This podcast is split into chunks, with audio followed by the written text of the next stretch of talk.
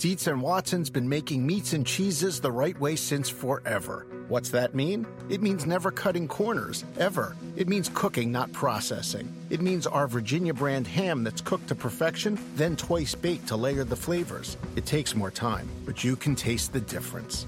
We come to work every day to do it the right way, even if it's the hard way.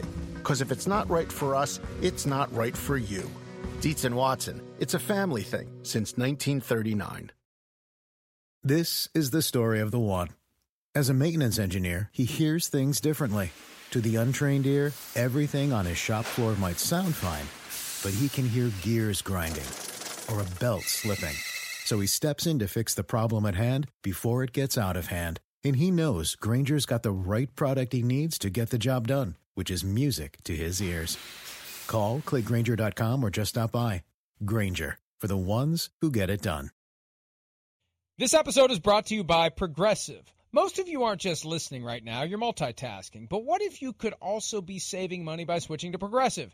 Drivers who save by switching save nearly $750 on average, and auto customers qualify for an average of seven discounts. So multitask right now. Get your quote now at progressive.com. Progressive Casualty Insurance Company and affiliates national average 12 month savings of $744 by new customers surveyed who saved with Progressive between June 2022 and May 2023. Potential savings will vary, discounts not available in all states and situations. McCartigan moving. Caught. Touchdown. Kenyan Drake into the end zone. Second and seven. Jackson surveys under pressure. Throws, and it's in the back of the end zone. Hold in there by Likely.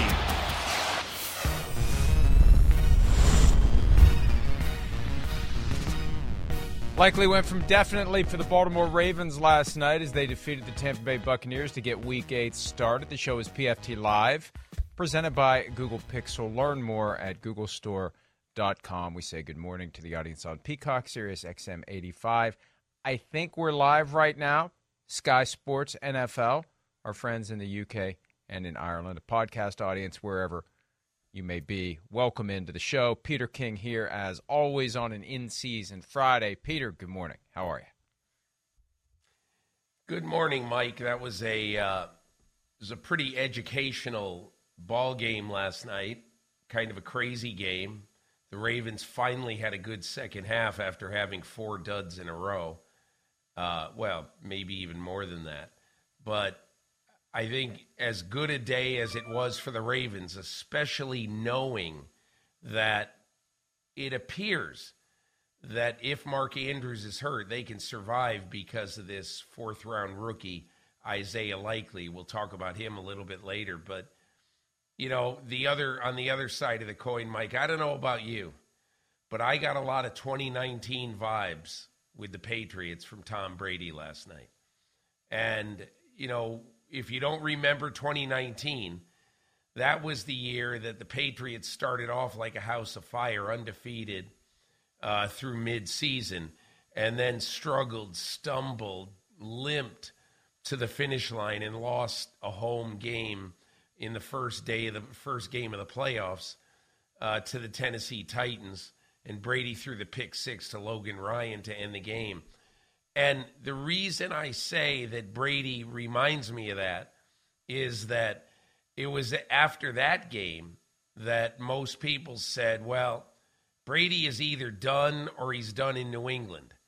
And he wasn't done, but he was done in New England. And now I'm sure people are going to be saying the same thing about Brady. And it was those 2019 Patriots that started off, Peter, 8 0 until they ran into Lamar Jackson and the Baltimore Ravens. And last night it was Tom Brady and the and the Patriots. Hey, three years later, it's still hard to separate the yeah, two. Yeah, you still Tom do Brady it, don't you? And the Buccaneers ended up facing Lamar Jackson, and far different circumstances than eight and zero. Oh. They were three and four entering this game. They had lost four out of five. Could have been five in a row. That very questionable roughing the passer call against Grady Jarrett took away the opportunity for the Falcons to come back and win the one game the Buccaneers have won since starting 2 and 0. And it looked at first, Peter, as if the Buccaneers were figuring it out. They're up 10 to 3. They were having the better of the play. The Ravens were sluggish. The Buccaneers were looking the way we thought they were going to look all year, the way they'd looked the year before and the year before that. And the Ravens just kind of systematically stuck with their plan and it started to work and they just wore down the Tampa Bay defense. That was a key, you know, for all the failings of the Baltimore defense in the fourth quarter, the the double digit leads they've surrendered and could have happened again last night. Double digit lead, 24-13. Uh-oh, what is the Ravens defense going to do now? The key is the offense needs to do its job. The offense needs to score when it has the opportunity. When it was 21 13, no, not 21 13, it was 17 13. Field goal makes it 20 to 13, still has a different vibe, one score. You get the touchdown instead of the field goal, different vibe. The Ravens' offense came through last night in a way that made it easier for the defense because the defense still wasn't clamping down on the Buccaneers. Tom Brady was moving the ball down the field and he still has that that element to him, that urgency to him when he's behind late and there's still a window of opportunity. There's a lot of quarterbacks that don't kind of focus in the way he does. And everything around him shuts out and he knows, I've been here before, I've done this before. We don't see that a lot in today's NFL. We see it from him. But the Ravens defense just did enough to hold off what would have been an incredible comeback. For a while, I'm thinking, are we going to go to overtime? Are, are they going to really do this? I mean, Tom Brady still has enough left that he can convince you there's a chance.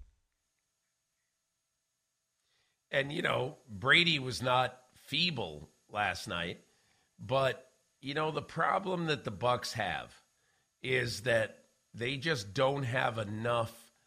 Uh, I, I don't even want to say weapons they don't have enough alternatives on offense right now to scare anybody.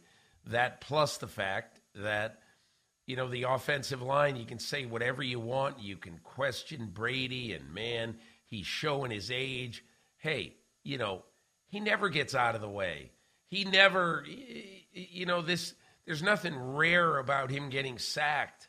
You know, there's a, and, and it's, there is a tangible difference this year in how Tom Brady is getting hit in the pocket and how he's getting forced to throw in uncomfortable ways from his past couple of years in Tampa.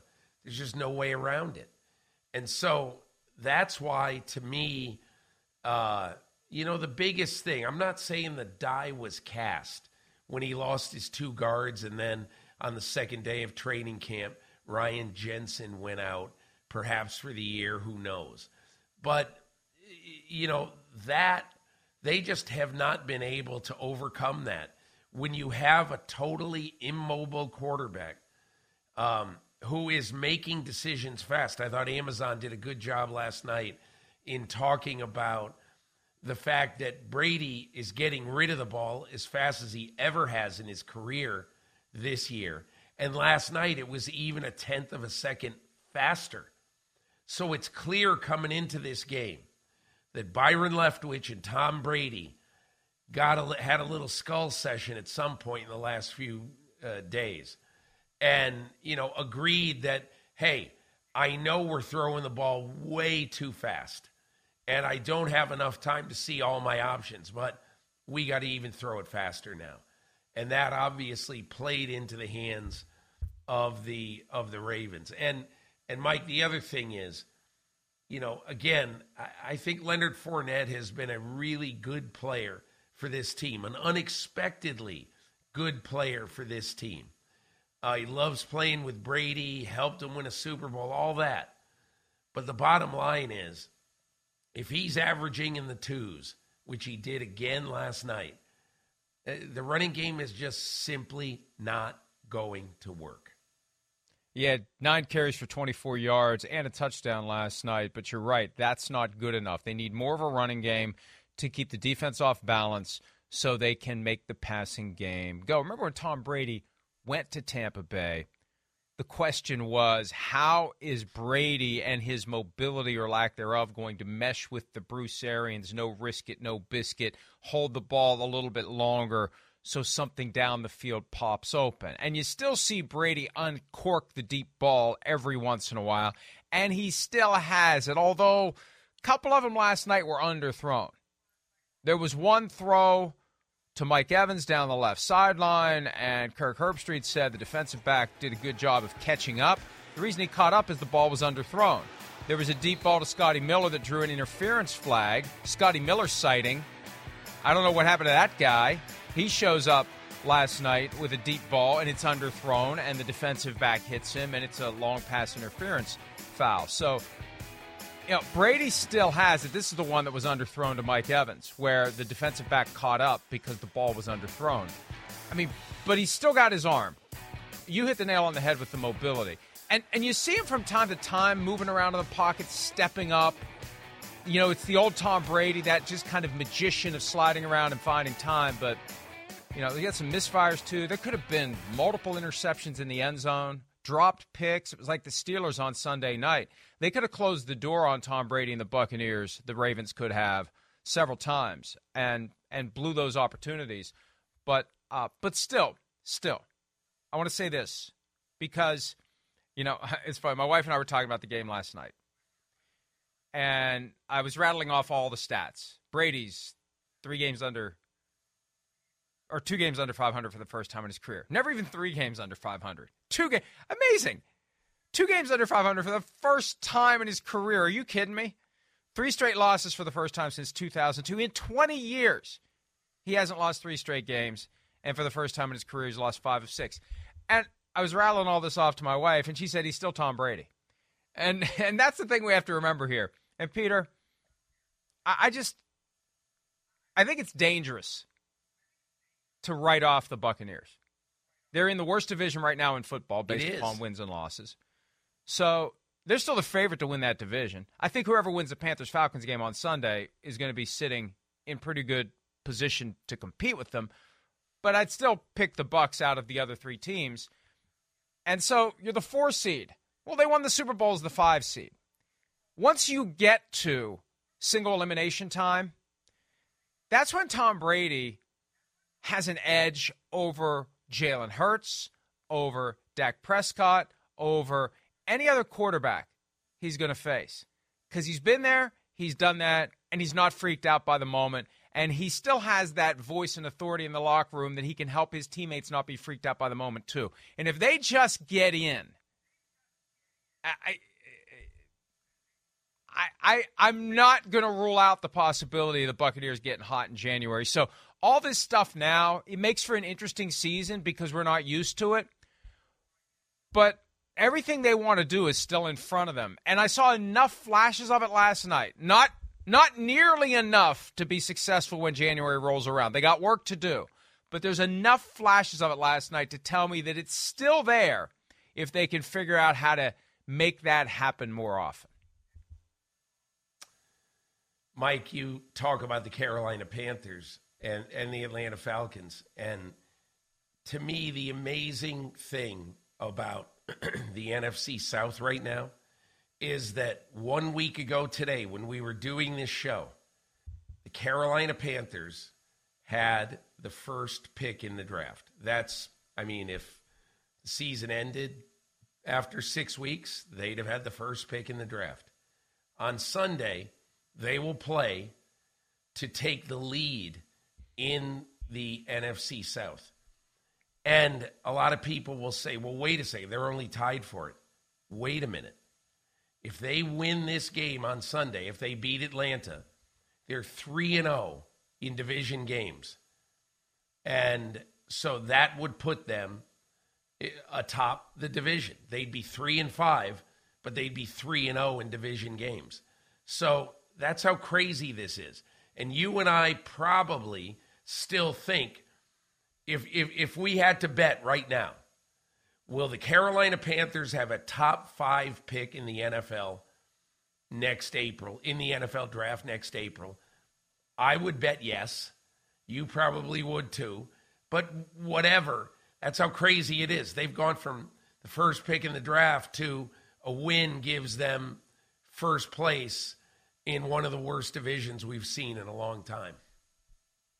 And if the Saints happen to beat the Raiders on Sunday and the Panthers do beat the Falcons, all four teams will be 3 and 5 through eight games. And that's one of the things that, as a fan, I love about this season because you never know what's going to happen. But the one trend that is sticking is the Buccaneers are struggling. Here's Tom Brady from after last night's game talking about whether or not there's time to turn things around in Tampa. Do you feel that there's still enough time to turn this thing around? Is there a quick fix? I mean, we've got to go earn it. We've got to go, you know, I don't think you can, uh, you know, erase what happened the last eight weeks. You know, we got to we got to dig deep, see what we're all about, come to work, try to improve, and uh, like I said, give ourselves a better chance to win.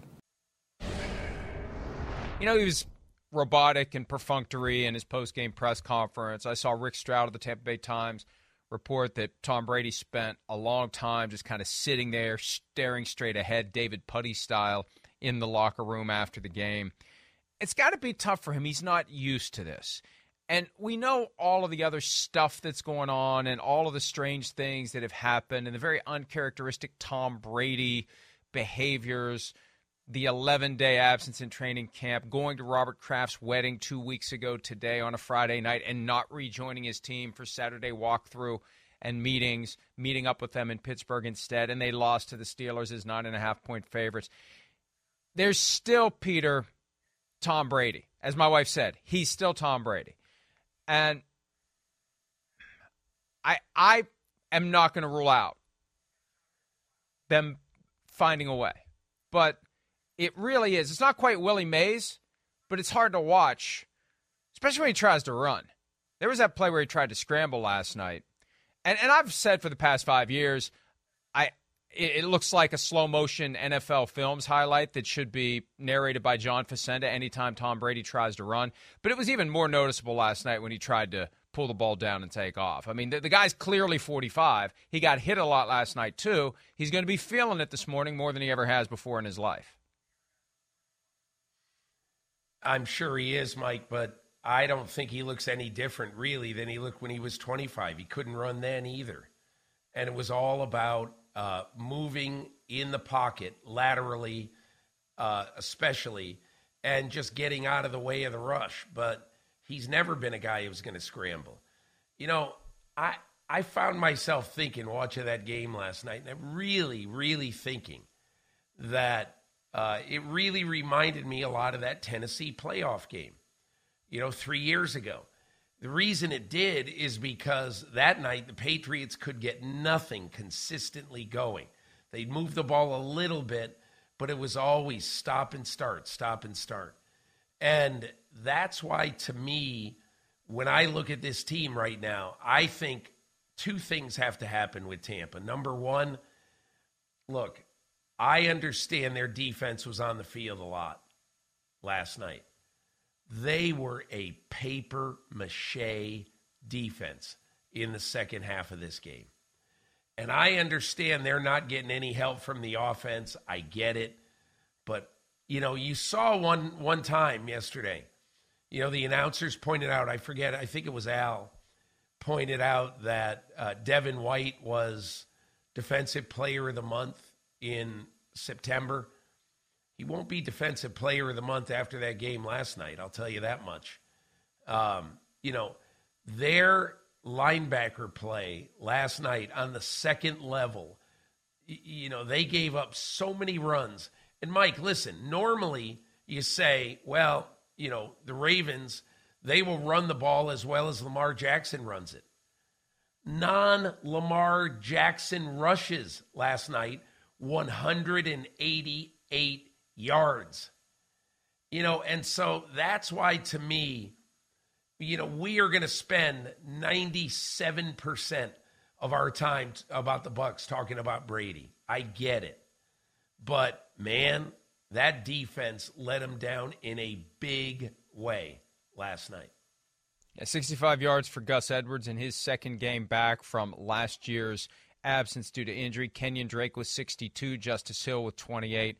Devin Duvernay had a couple of runs for 33 yards, and Lamar Jackson only, only as if that's a knock, but it's not. 43 yards, which is used to more in the running game from Lamar Jackson. But this is what we've been saying the Ravens need to do. They need more guys to step up in the running game, and they have, even with J.K. Dobbins on injured reserve, possibly coming back later in the year, which would make them even more dangerous. With Dobbins and Edwards and Drake and Hill, they could become even more dangerous offensively. Around any corner, within every battle, and with the dawn of each new day, the threat of the unexpected, the unpredictable, and the unrelenting lies in wait. But Marines will always be there. They are the constant in the chaos. No matter the battlefield, Marines adapt to win, defeating every shifting threat, protecting our nation's future. The few, the proud, the Marines. The defense of the Buccaneers, Peter, is it as simple as Todd Bowles was the coordinator last year. He was completely in charge of the defense. Bruce Arians didn't do anything with it, and Bowles could focus entirely and exclusively all of his time and attention on making that defense as good as it can be, coaching, teaching, preparing, executing. And now that he's the head coach, you're not spending as much time, if you're Todd Bowles, on the defense. And maybe it's starting to show. Is it sometimes it's you know we complicate this game. Sometimes things are simple. Could it be that simple? I don't think so, Mike. And I'll tell you why. You know, they are I would say almost in every metric they're not as good as they were a year ago. They're not as good against the run. They're certainly not as good. And again, look, their secondary last night you know, was missing three or four starters. I get it. But this is a team right now that, you know, if you look at the way the Bucks play, you know, they need their defense to give them advantages. Okay, they need their defense to give them momentum. And when you look at how their defense has played, you know, so far in 8 games given up 13 touchdown passes, which is above the pace of last year, worse than the pace. Mike, the one thing that you really thought of this Tampa defense that they would be able to do is to stop the run. And they're allowing 4.8 a carry. And, you know, a lot worse than last year. And so I I just would say none of us are inside that building.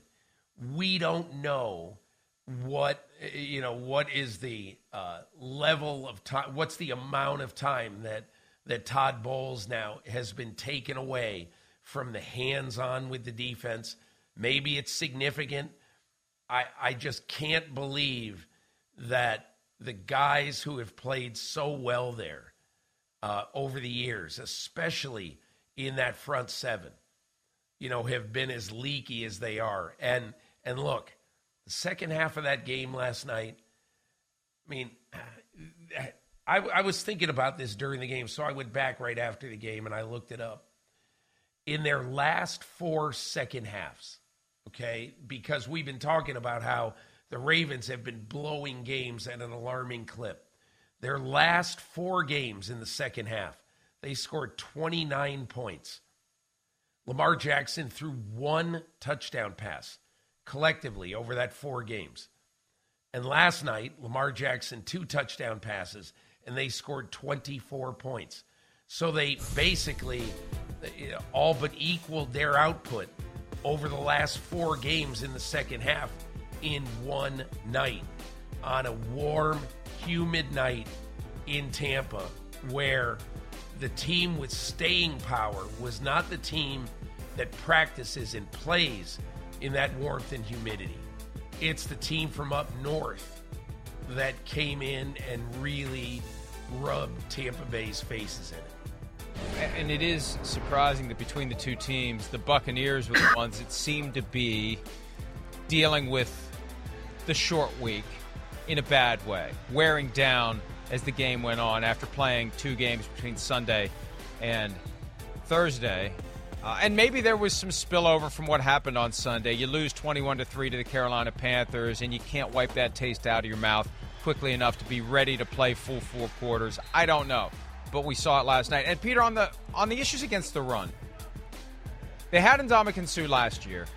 They have Akiem Hicks this year, but he's been injured. And they miss Akiem Hicks. But yeah. they have Vita Vea.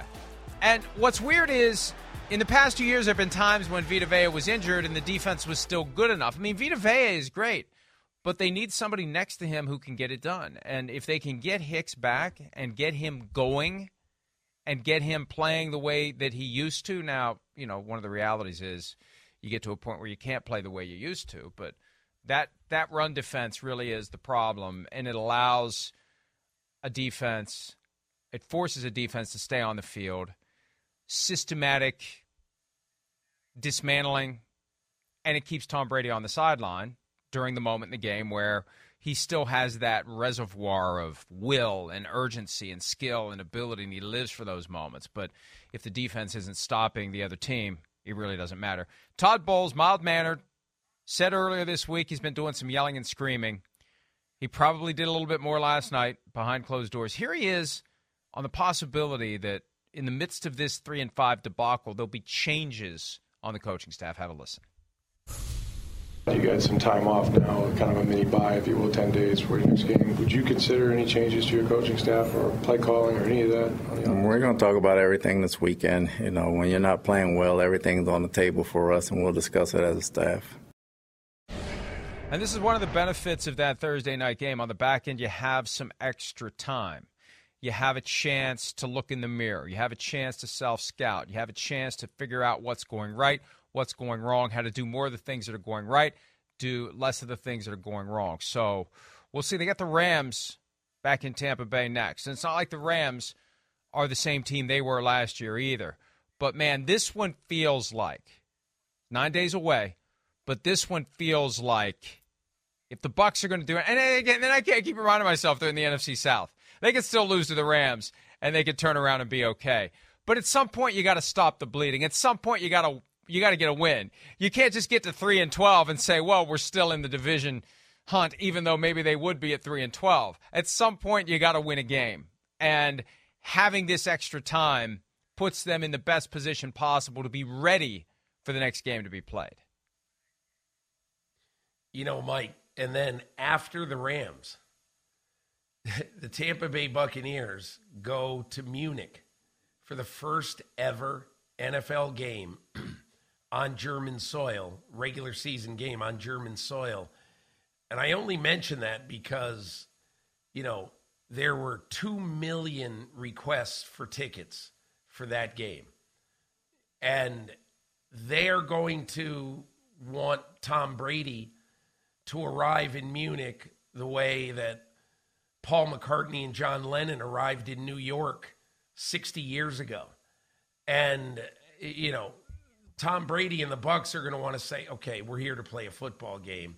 And this is not, uh, you know, a celebration. It's going to be a pretty weird thing. Plus, they're playing the Seahawks. When this game was scheduled, you look at it and you say, oh, walkover for Tampa. It might be a walkover for the other guys now, but I I think the next obviously the Rams game is vital. They're all going to be vital now. But this is all of a sudden very very tricky part of the schedule for a team that's playing poorly. And you know, even though the Rams are a much lesser team, uh, I don't I'm not I'm not sure that that you know that's going to be the ultimate. You know, what do the odds makers say about that game? I, I, I truly don't have any idea. You know, especially if the Rams play well against the Niners this weekend.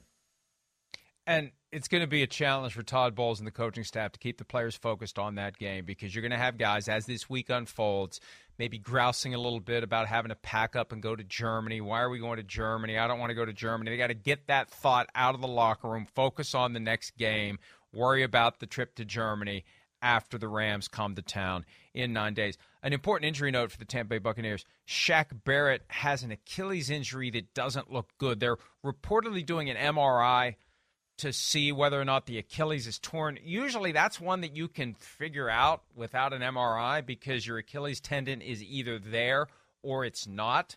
So I don't know if it's partial. I don't know what the deal is, but they may be without Shaq Barrett for an extended period of time, if not the rest of the season. Okay, the Ravens. They're now five and three. They're now finding a way to hang on and win games. Mike Macdonald, the defensive coordinator, who was under a lot of fire for those blown double digit fourth quarter leads. He got a game ball last night in the locker room, but it was the offense and Greg Roman, the offensive coordinator, that helped make it easier for the defense by getting those points as you rattled off the stats, second half performance. Unbelievable. 35 plays, 297 yards, 102 rushing, 16 first downs, all in the second half. They scored on their first four possessions, starting with the third quarter. That's the difference in the game. They were sluggish, they were sleepwalking, they woke up and they got it going. And uh, if we can see that kind of play in the second half from the Ravens on a regular basis, they're going to be the team to beat in the AFC North, and they're going to be a real contender when January rolls around in the AFC, Peter. You know, Mike, it's you know, I think after after you watch a game like this, because we do this, there's only 17 of them. So after each game, it feels like you want to make a definitive judgment on the game and where that team stands. The good news for the Ravens, in my opinion, coming out of this game last night, is that all through training camp, you know what you heard? Isaiah Likely is really a good, threatening alternative to Mark Andrews. Well, now you get Andrew's shoulder hurt, and you you really don't know is Andrews going to miss some time? Is he going to be okay?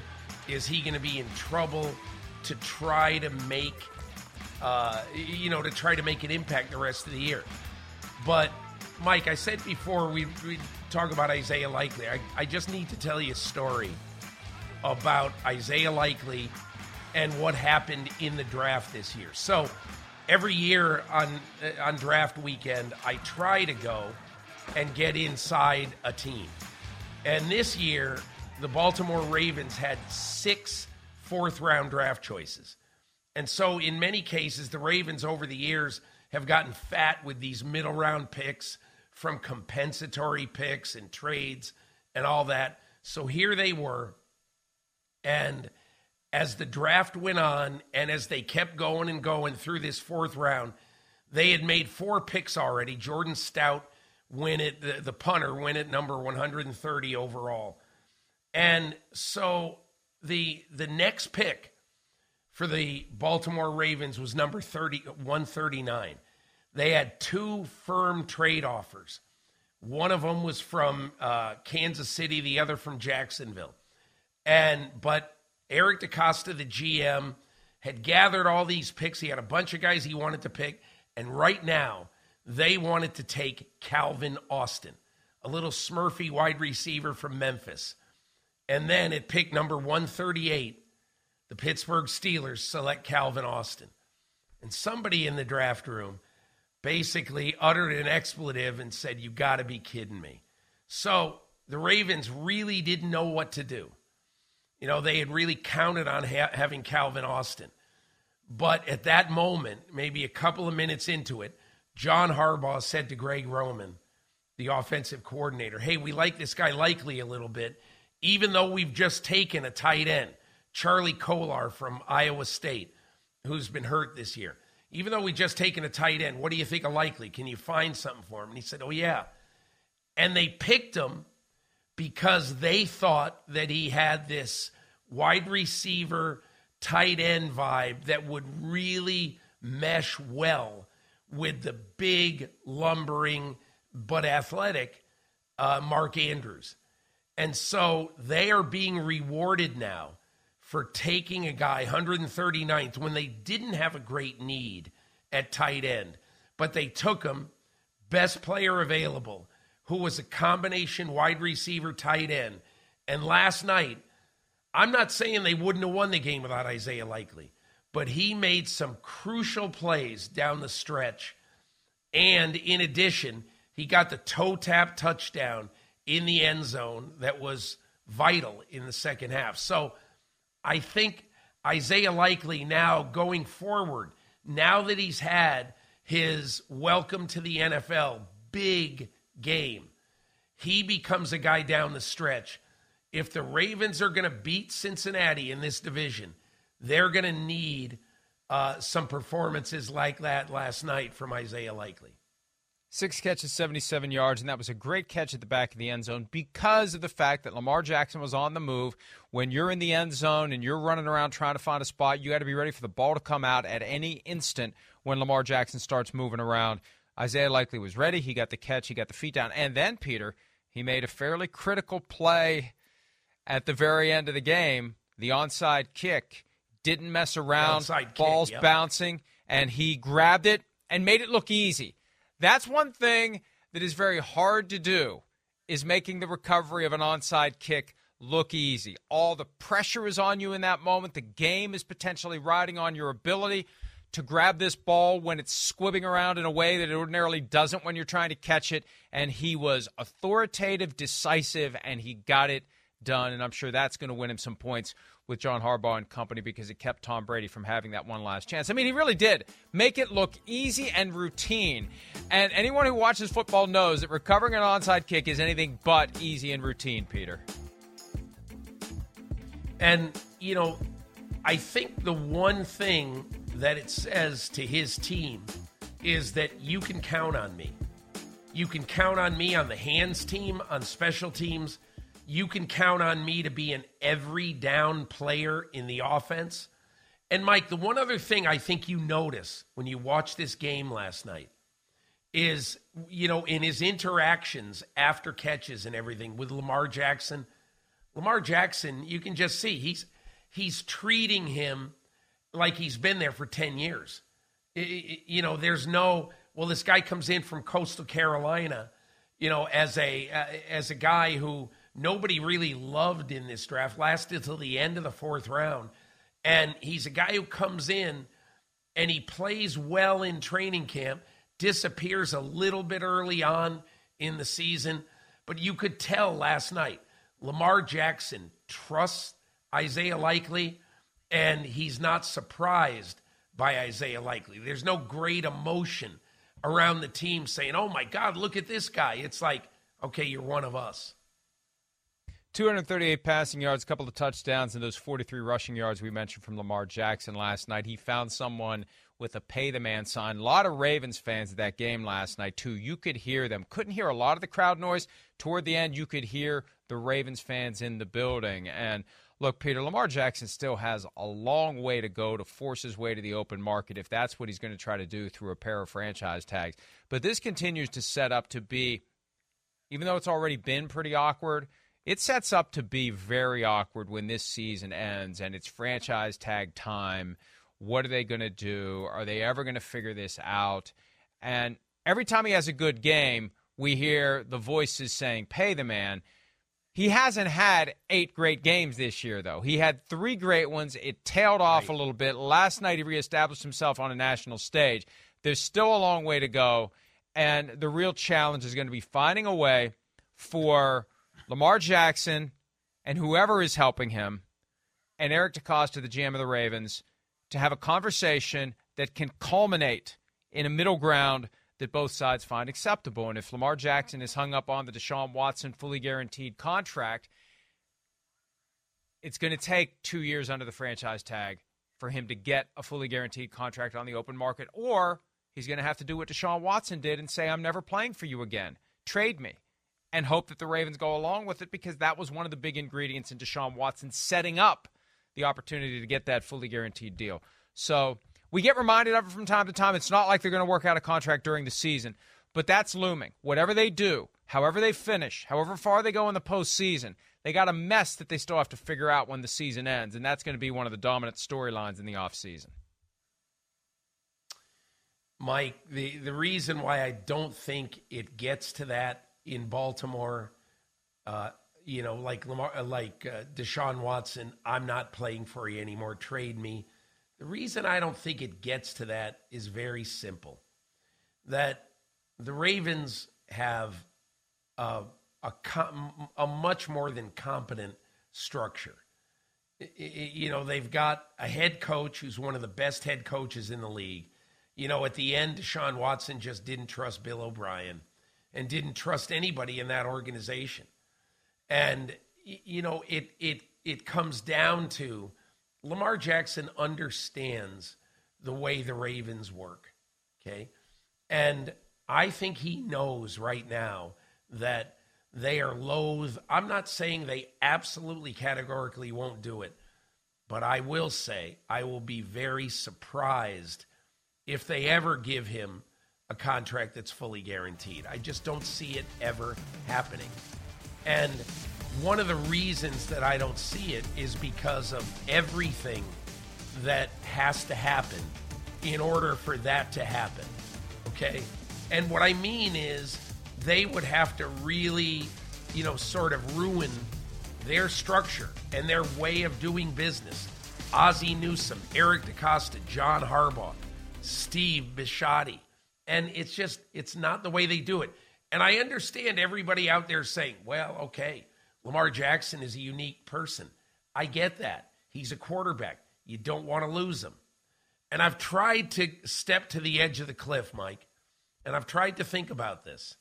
And I've wondered would they really lose him instead of paying him what they really think? And would they really risk, you know, maybe drafting a guy again and and this time he's Kyle Boller instead of Lamar Jackson?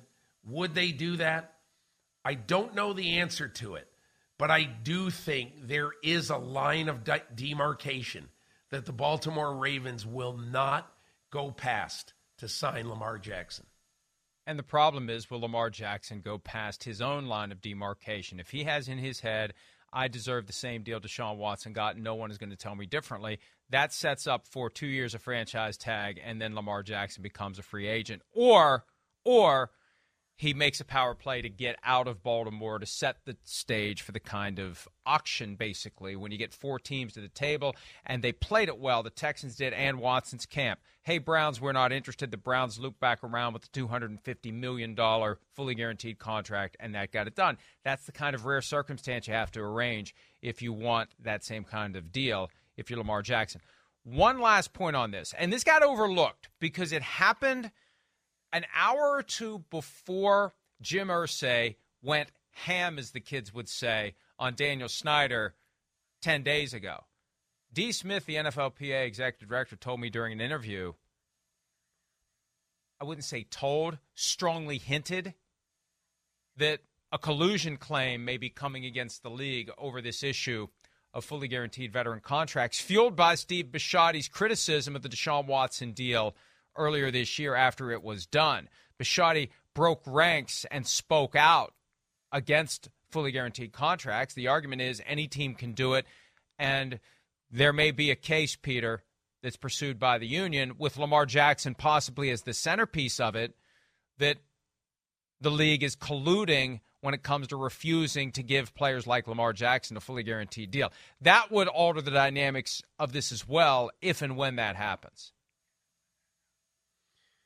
I mean, I just, I, I look, good for the union to stick up for the players and to stick up for guaranteed contracts. But is there any human being on the planet, anyone, anyone, who thought, hey, good idea, Browns, to give Sean Watson a $230 million contract that's fully guaranteed? Hey, really a top idea. That's how you build a great franchise, Haslams. Great job. Mike, you know, if you asked any owner, what, first of all, eh, maybe there is some proof that Steve Bisciotti is talking to Mike Brown and they're talking to Dean Spanos and they're all saying, hey, don't give a guaranteed contract to Justin Herbert or Joe Burrow or Lamar Jackson. Let's stick together on this. And if they do do that, then they deserve to be sued and, you know, to they deserve whatever they get. But these guys are too smart to do that. And plus, they don't need to do that. Why would anybody ever do that? And why is it collusion to express an opinion that that's a dumb contract? Because it is a dumb contract. Anyway, that's what I think. It all came up because I was interviewing D. Smith the day of the ownership meeting, and he said, Oh, we call those the collusion meetings. Because that's the reality. These 32 independent businesses come together four times a year minimum to meet and talk and confer. And the management council is the straw that stirs the drink and discourages or encourages certain things. And there is a collusive element to that when you have a league office that holds everyone together and suggests very strongly what they should and shouldn't do. But that's how it all came up. Just keep an eye on that because it changes the dynamics. Win or lose, if they do it, it just adds something to this broader drama between the Ravens and Lamar Jackson. You mentioned Mark Andrews' shoulder injury. John Harbaugh, coach of the team, said after the game, it doesn't appear to be serious. Rashod Bateman aggravated a foot injury, the first round receiver from 2021. It's also not believed to be serious. The Ravens just kept going, though. This is what you got to respect. It was the book, I think it was John Feinstein years ago, Next Man Up, and it focused on the Ravens. It was the ultimate Next Man Up last night. Guys were gone, and it just kept going. It just, that's the one thing I got to give John Harbaugh a ton of credit he has his team in a spot where if one guy goes down, another guy steps in, and they just keep performing at the level that Harbaugh expects. Mike, you know what I thought of last night watching, you know, some of these, you know, the Devin Duvernays and the Isaiah Likeleys perform in this game. Duvernay was whatever, the 90th pick, um, you know, like three years ago. I forget what number, but it was somewhere down there. Now Isaiah Likely, number 139. You know what I was thinking of? I was thinking of the Christian McCaffrey trade and the San Francisco 49ers. And how I had a long talk with Kyle Shanahan the other night, Saturday night, before the game. And I mentioned to him that, man, you know, all these picks you lose. Remember, Deebo Samuel, Fred Warner, Dre Greenlaw, George Kittle all these guys, second, third, fourth, fifth round picks. And Shanahan said to me, Yeah, you're right, but I can think of about 10 guys, or, or for, for every guy you pick, there's 10 guys who don't work out the way those guys have. And I get it. And this is what I wrote in my column this week. So Jimmy Johnson always had more picks than anybody else. Jimmy Johnson, Jerry Jones, 90, 91, 92, 93. And Jimmy Johnson told me after he quit the game, he goes, Listen, I wasn't, it wasn't that I was any smarter than anybody else making these drafts. I just built in extra picks. So, I, because I knew I would fail on some of them. Some of them were not going to work out. But if you, you know, buy, and I'm making this up, he didn't say this. If I buy five lottery tickets, I got a better chance than if I buy one. And maybe you don't hit it all, but you got a better chance if you have more chances. And that is exactly what the Baltimore Ravens have on their roster.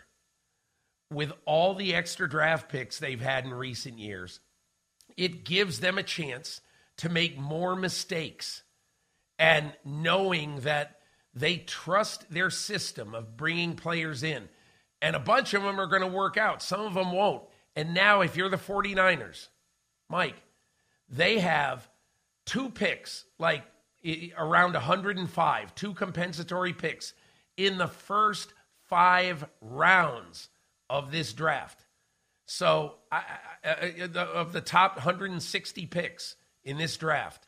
So, all I'm saying is that this is a it's a gamble by the 49ers. And just as the four, just as the Ravens have been proven to be smart by hanging on to their picks, by loading up their drafts, now, you know, the San Francisco 49ers are going to be challenged to be able to do the same thing. And it's going to be difficult for them. The draft is all about lottery tickets. The more lottery tickets you have, the greater chance you have to scratch off a winner plain and simple. So the 49ers gave up for their lottery tickets. May have been losers, may have been winners. We'll never know because they're gone. And uh, an example of a team that has scratched off a couple of first round lottery tickets that have been winners in recent years, the Bengals. They got some bad news about one of their key players. We'll tell you what it is and how it affects the Bengals as they get ready for a Monday night game when PFT Live, presented by Google Pixel, continues right after this.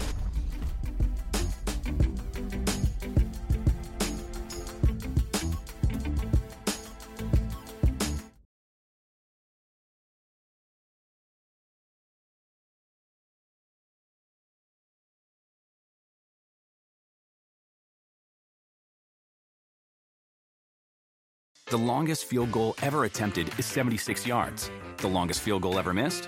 Also 76 yards. Why bring this up? Because knowing your limits matters, both when you're kicking a field goal and when you gamble. Betting more than you're comfortable with is like trying a 70 yard field goal, it probably won't go well. So set a limit when you gamble and stick to it. Want more helpful tips like this? Go to keepitfunohio.com for games, quizzes, and lots of ways to keep your gambling from getting out of hand.